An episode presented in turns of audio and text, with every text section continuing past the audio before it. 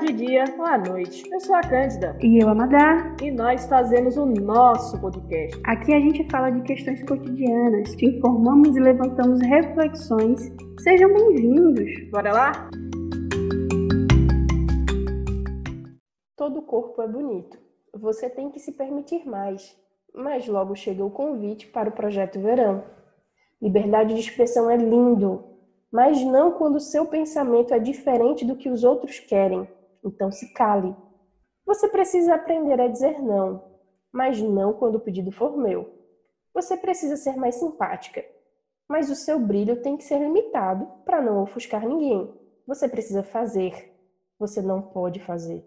Você precisa ser mais humilde, mas também precisa ser a empresária elegante e bem-sucedida que empina o nariz e olha para o outro com desprezo.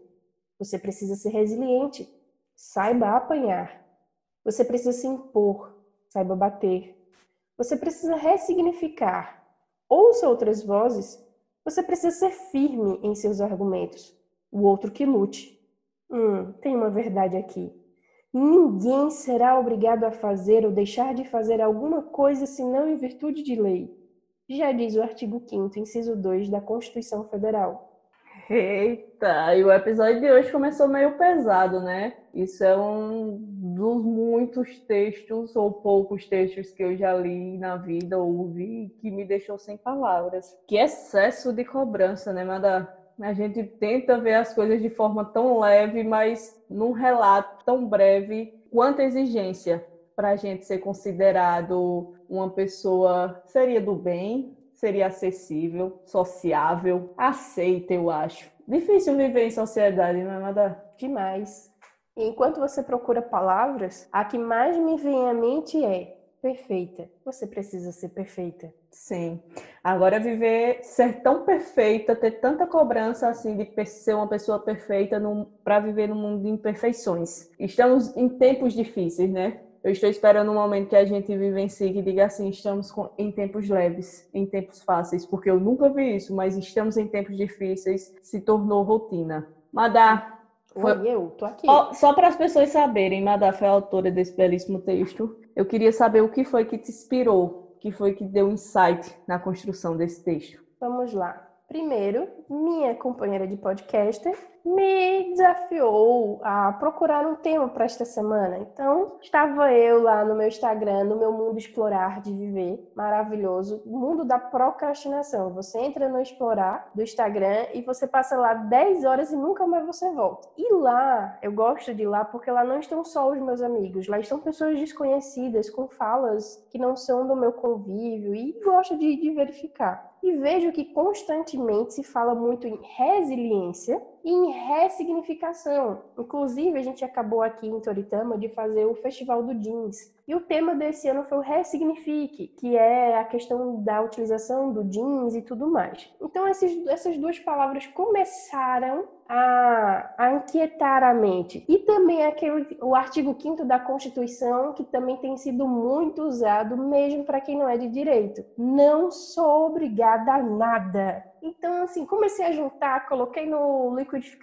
porque esse processo de pandemia, ele não fala só de saúde do corpo, ele fala de saúde da mente. E quando você vai avaliar de que nós estamos desejando dias leves, como você falou, para ter esses dias leves, nós estamos colocando tanta cobrança sobre nós que os dias só ficam mais pesados. Chamamos as pessoas para serem resilientes, só que não olhamos Resili resiliência é um termo da física, né, que fala sobre a propriedade, sobre a capacidade de determinada superfície ela voltar ao seu estado natural, né? Você amassa, você quebra, você faz isso, mas ela tem a capacidade de voltar ao seu lado, ao seu, ao seu, ao seu natural. E tem a ressignificação, que já vai falar o contrário, que tem coisas, né? A ressignificação já vem da neurolinguística. Tem coisas, é um método, de você dizer assim, tem coisas que não dá mais para ser como era, ou você precisa ter um olhar diferenciado, você precisa dar um outro, é o método de dar um novo significado às coisas. Então você começa a ver tudo isso e você pensa, meu Deus, eu tenho que ser perfeita. E quando eu assumo as minhas imperfeições, eu tenho que fazer isso de maneira perfeita. Eu tenho que fazer isso de modo que não atinja o outro. Eu posso ir lá e me expressar, dizer o que eu penso, desabafar, meita, mas o Instagram, o Facebook e o Twitter, o que for, não é o meu, não é o meu querido diário. Tem tanto controle sobre mim, as pessoas exigem tanto de mim, eu exijo tanto das pessoas. Na verdade, a nossa troca de afeto virou uma troca de exigências. Sim, é quando você diz isso, me remete muito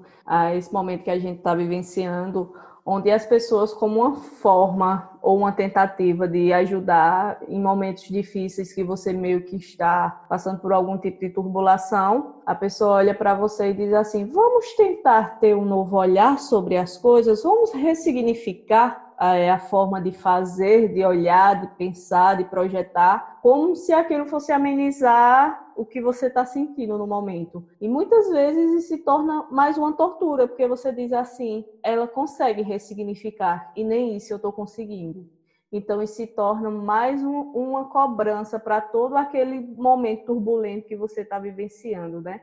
Vamos utilizar, vamos ser resilientes, né? Vamos renovar tudo aquilo. E me traz muito, me traz muito essa concepção de dizer assim, caramba, é como se dissesse assim, se isso não está dando certo, eu tenho que me, me forçar a me reinventar até que dê certo. E vem mais cobranças e mais cobranças, tanto que ao final do seu texto eu fiquei cansada. Só pelo o, é, o número de cobranças, a quantidade de cobranças relatadas nele que a gente lida com elas diariamente, né? Não é semanalmente, mensalmente, e sim diariamente. E aí, pessoal, durante essa pandemia, vocês sentiram algum tipo de cobrança? Algum tipo solicitando de vocês proatividade, inovação, produtividade? Porque eu passei por inúmeras. É engraçado que plena pandemia, todo mundo em casa e a sensação de cansaço era extrema. Tipo, parece que você estava bem mais exausto do que na sua rotina, na, no seu corre diário. Não foi isso, Madá? É, é uma, uma pressão muito grande, porque você precisa reavaliar tudo,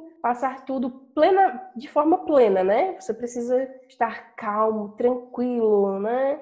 Você não pode se desesperar, você precisa estar ali. E, e as pressões daquilo. E a gente fala muito, e eu vou, vou dar uma, uma, uma volta agora na minha fala, para dizer o seguinte: a gente também tem falado muito, a pandemia fez isso, a pandemia fez aquilo, mas se a gente parar para analisar, na verdade, o efeito da pandemia sobre nós, além dessa doença terrível, é a questão do ela revela aquilo que já estava conosco, só que estava apagado pelo nosso excesso de trabalho, pelo tempo que a gente gastava no trânsito, pela nossa correria do eu tenho que fazer isso hoje porque eu tenho prazos a cumprir. Eu tenho, se eu vendi 10, eu tenho que fabricar 12 porque eu tenho que vender na próxima vez 15. E aí nós, nós começamos a fazer isso. Então a pandemia ela vai revelar aquilo que a gente deixou oculto e ocupou-se de várias outras coisas. E aí a pandemia fez isso com a gente. Ela deu um corte em todas as nossas desculpas. Então, ela deu aquele choque e dizer assim: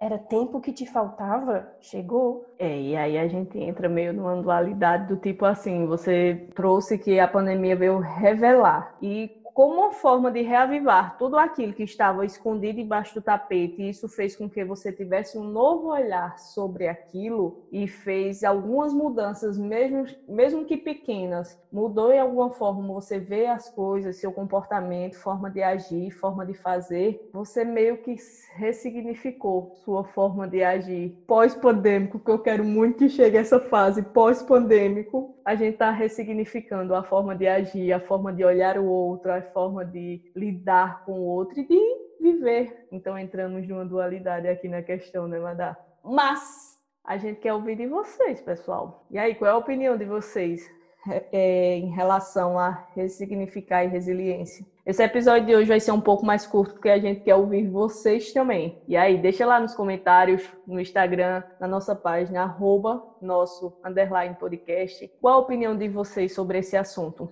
Só lembrando que vocês não são obrigados a nada. Porém, será um prazer tê-los conosco. Inclusive, se você disser que você é da turma do não sou obrigado. Não sou obrigado a pensar em resiliência, não sou obrigado a pensar em ressignificação. E se você é aquele tipo de pessoa que gosta de deixar as coisas como estão, porque mudar dá trabalho. Uh.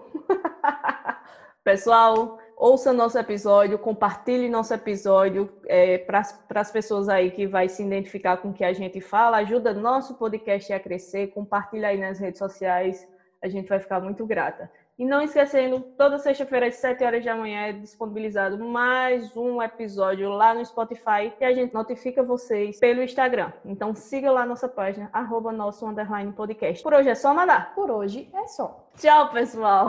Tchau, Madá. Tchau.